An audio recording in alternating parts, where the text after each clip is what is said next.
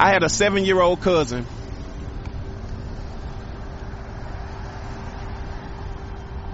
She got killed by a drunk driver. A drunk driver hit her in Alexander City, Alabama.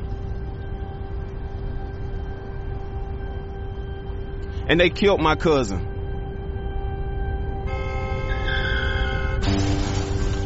And my cousin went to the hospital and we found out my cousin was brain dead and my grandmother took her off of the life support machine. And I can remember the day that I walked in the hospital. And as soon as we walked in that hospital, I saw my grandmama walking towards us.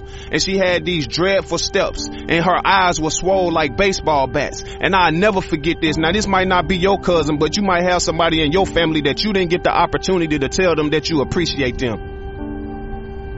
You might have somebody in your family that you didn't get an opportunity to redeem yourself and let that past stuff go and tell them that you love them.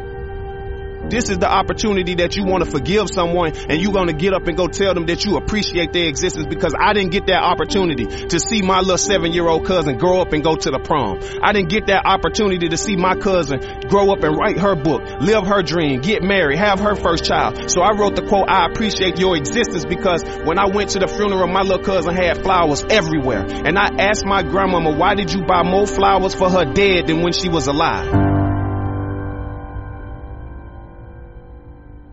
This ain't motivation, man. This my real life. I don't do this for your likes. I don't do this for your comments on Instagram. I do this because you need to go show appreciation to the people who have supported you. I speak into existence that you will learn to appreciate the existence of the people who appreciate you more than your haters. We spend more energy attempting to prove a hater wrong, but it take the same energy you can take that same energy and put it into proving the people right that believed in you.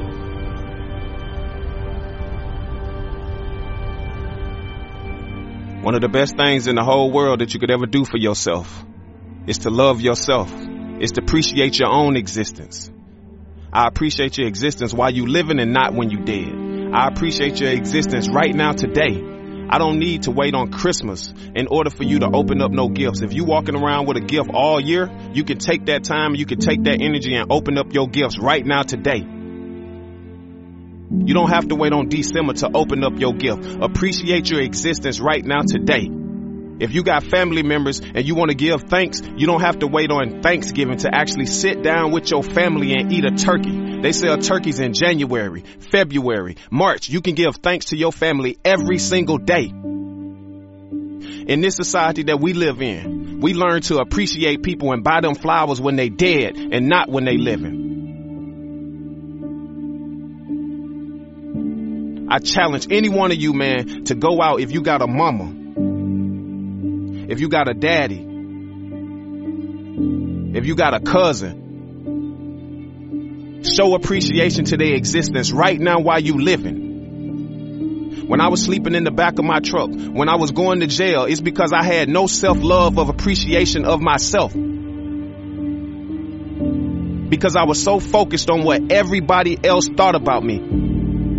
The thing that you have to realize is 95% of the people who got something negative to say about you will never pay your light bills. They will never be paying for the gas that go in your car. They will never be paying to invest in your dream. It is not anyone's job to appreciate your existence more than it is to appreciate yourself. I want you to learn to take care of yourself.